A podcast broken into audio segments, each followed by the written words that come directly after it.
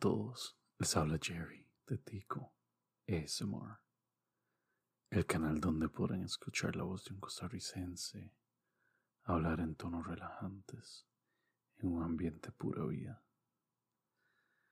Espero se estén manteniendo seguros, estamos en tiempos muy difíciles y es imperativo que todos nos podamos mantener sanos y salvos. El día de hoy vamos a recitar unos cuantos cuentos cortos de uno de mis autores favoritos, Carlos Salazar Herrera. Carlos Salazar Herrera fue uno de los más grandes exponentes literarios de Costa Rica en el siglo XX y produjo cientos de cuentos cortos para nuestro deleite. El día de hoy iniciaremos con el cuento llamado La Bocaraca. Para aquellos que no saben, una bocaraca es un tipo de serpiente generalmente asociada con las boas y las eh, serpientes grandes, no venenosas que a propósito se encuentran en Costa Rica en las regiones montañosas y selváticas que deberían visitar, como digo, todos los episodios. Empezamos con la Bocaracá. Aconteció en las inmensas soledades de Toro Amarillo. Allá una casa rompe la unidad de la selva y fue Genaro Salas quien primero arrancó los árboles para sembrar su áspera vivienda. Era un galerón de palos cubiertos de corteza que se asomaba a la orilla de un camino abandonado. En el invierno, una ciénaga. En el verano, un polvazal. La chusca veíase aún más humilde bajo la arquitectura de una ceiba, casi tan alta como una plegaria. Genaro era un hombre tribulado, porque pensaba que la tierra lo malquería, la juzgó en su contra, y quizá por eso la región a veces lo atormentaba y a veces también se reía de él.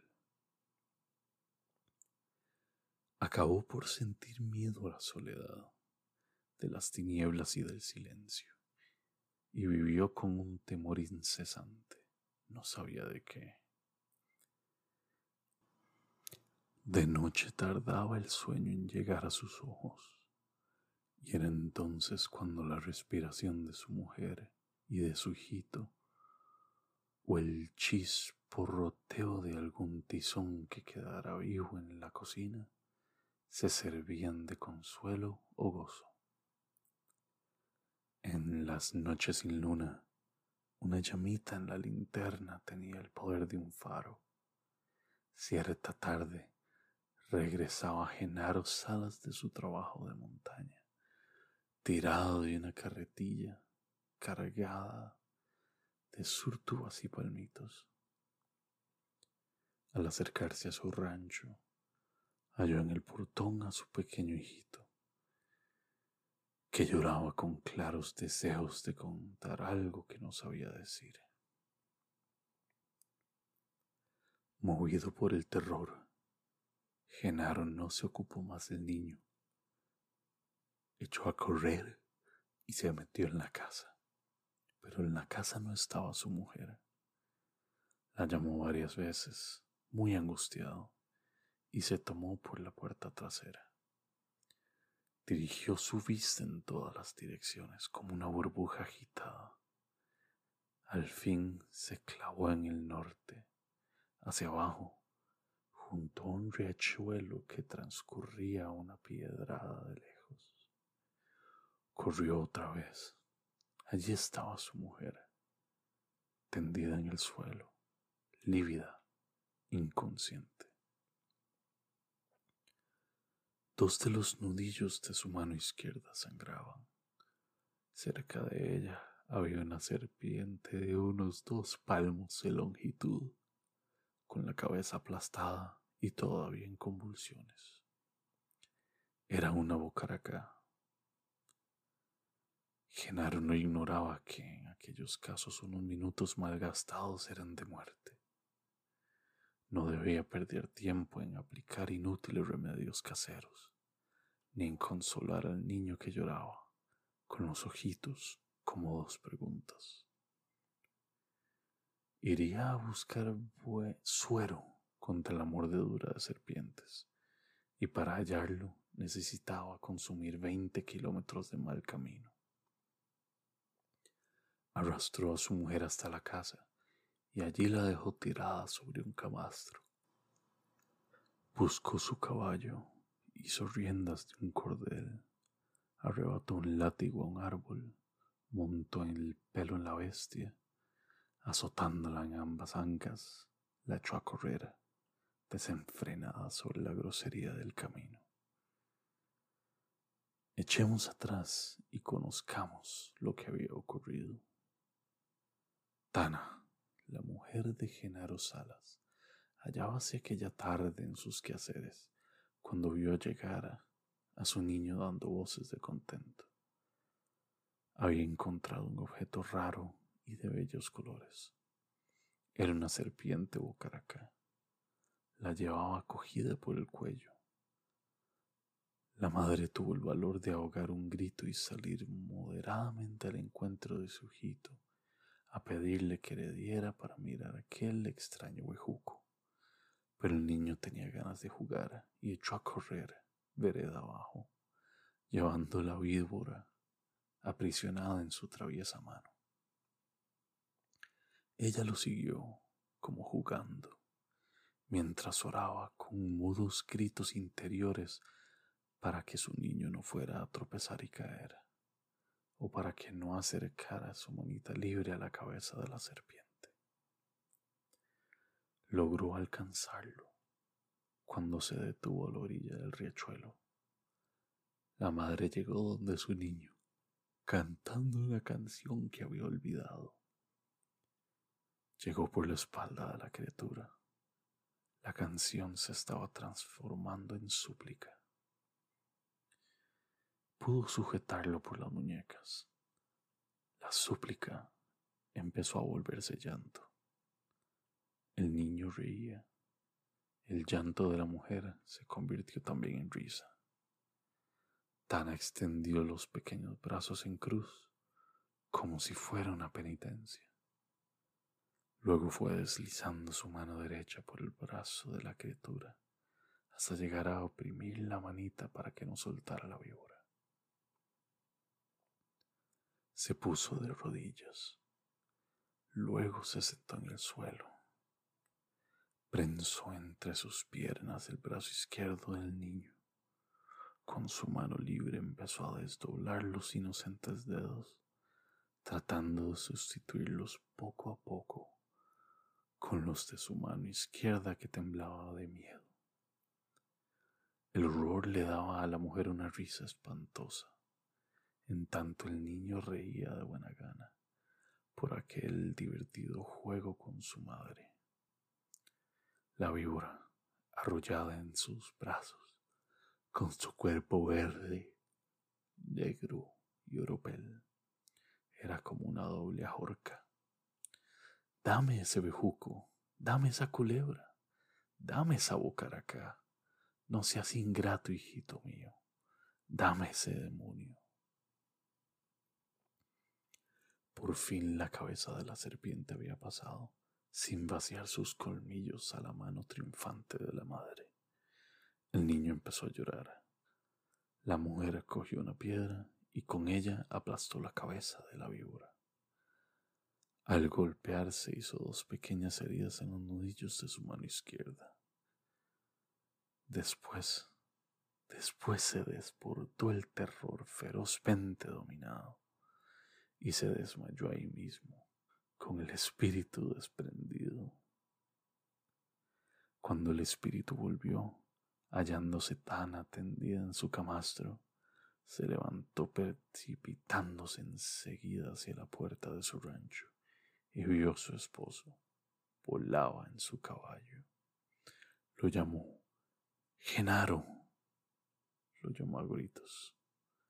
Genaro, Genaro. A gritos desesperados. No ha pasado nada, Genaro. Pero ya el hombre había desaparecido detrás de un atormentado nubarrón de polvo. Una bonita historia. En lo personal es de mis favoritas. Me la contaba mi papá cuando yo era un niño. Pues sí, el amor que tenemos por los demás a veces nos puede nublar el juicio cuando de protegerlos se trata. Diría yo que deberíamos continuar con la historia llamada El Calabazo. Y dice, un día cualquiera, Tito Sandí abandonó su hogar. Dejó un papel, me voy, no me busquen, los quiere Tito. Hubo muchas conjeturas entre los vecinos.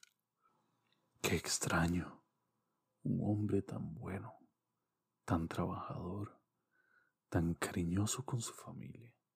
¿Otra mujer? Imposible. Tito Sandía adora a su esposa y a su pajarejita de hijos. ¿Qué pudo haber pasado? Zoila, la esposa de Tito, quedó abatida. No obstante, se hizo cargo con ingenio y diligencia de la administración de unas cuantas manzanas de tierra que dejó su marido, las cuales producían lo suficiente para vivir hecha de adobes, troncos y tejas. En el regazo de una colina estaba la casa, cuya fachada daba al poniente.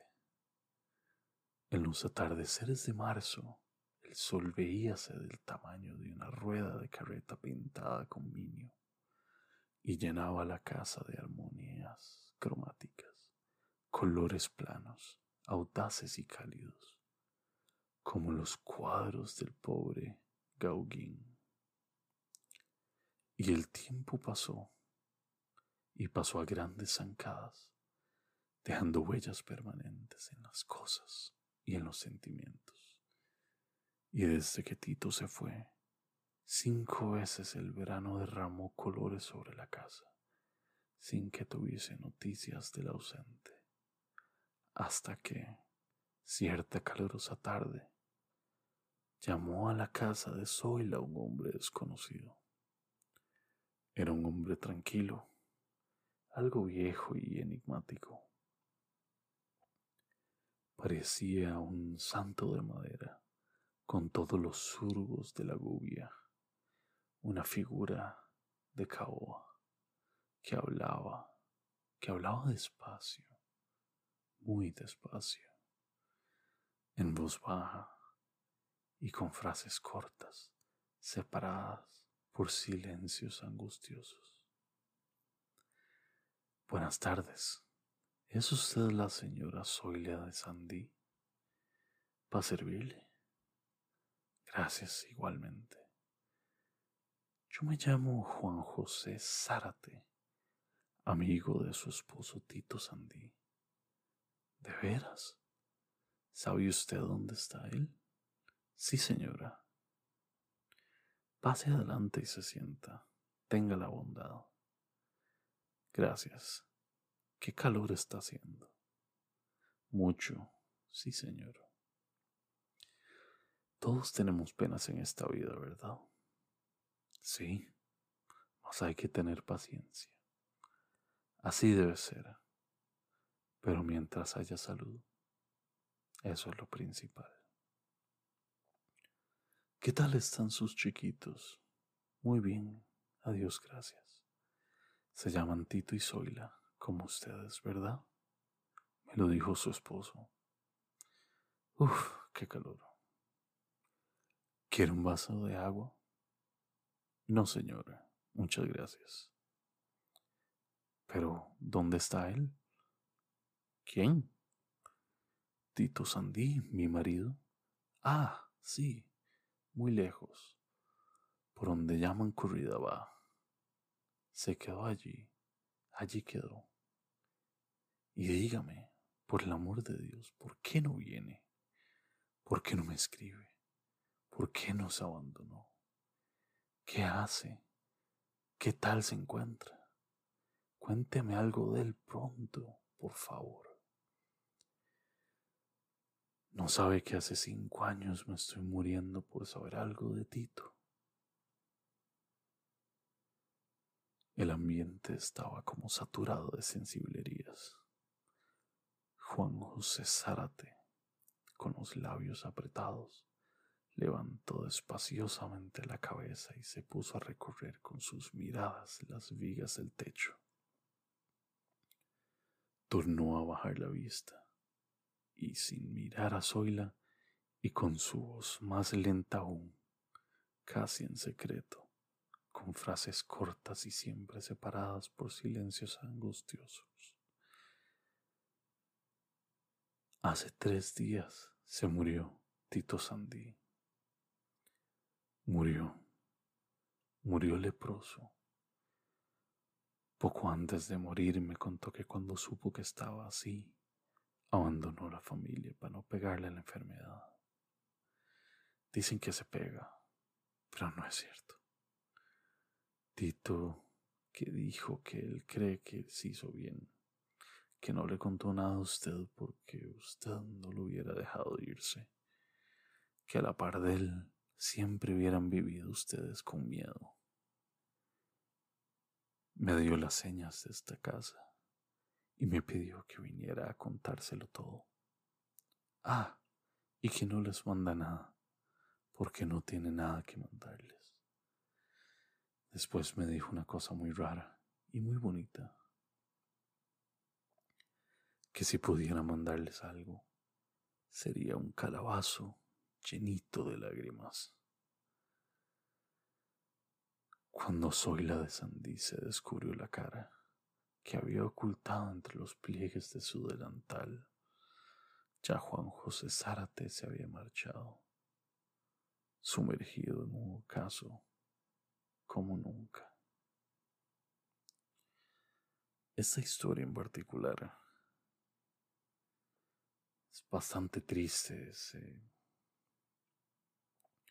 es una historia que nos da mucho de qué pensar acerca de las personas que nos rodean las cosas que pasan, las cosas que pueden tener en su cabeza y que jamás nos dirán. Así que en una nota aparte, por favor, hagan lo posible por comunicarse. Hagan lo posible por mostrar a los demás algo de consideración, porque la gente no es adivina.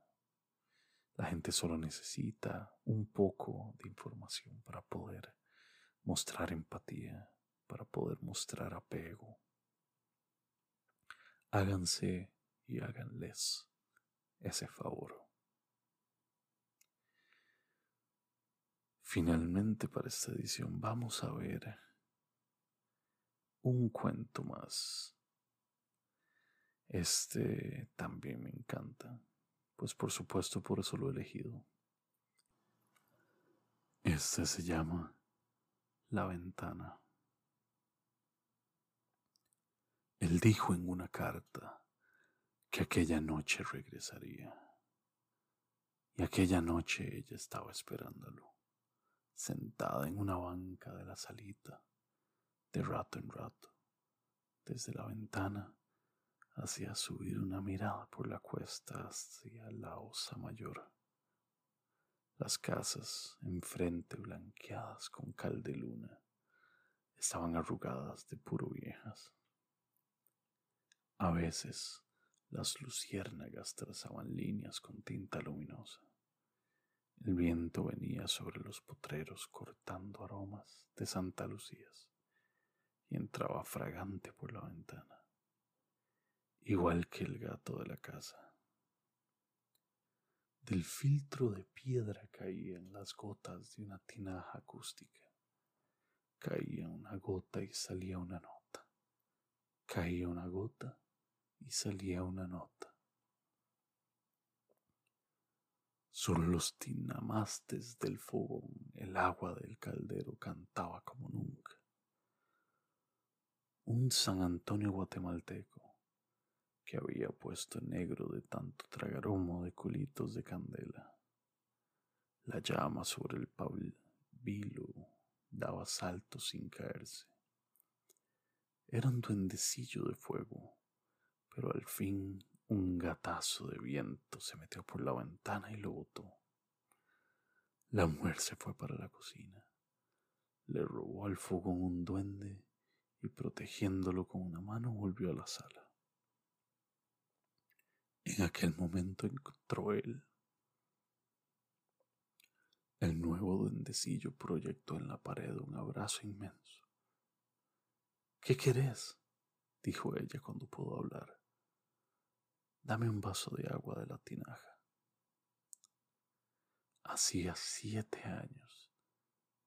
Tenía ganas de beber un vaso de agua fresca y pura de aquella resonante tinaja, porque allá, cuando él había estado tanto tiempo, el agua era tibia y salobre. Después se puso a acariciar con sus miradas la salita de su casa. Su casa, su hogar. Entonces notó que su mujer le había hecho quitar los barrotes de hierro a la ventana y con una mirada distilando gratitud le dio las gracias. Eso ha sido todo por la edición de hoy. Les agradezco nos hayan acompañado en Tico ASMR. Recuerden que en Tico ASMR siempre van a escuchar la voz de un costarricense en un tono calmante y relajante. Estaremos contando más cuentos de Carlos Salazar Herrera en nuestras próximas ediciones. Si les gustaron estos, les garantizo que van a amar los que siguen. Que tengan un muy bonito día y pura vida.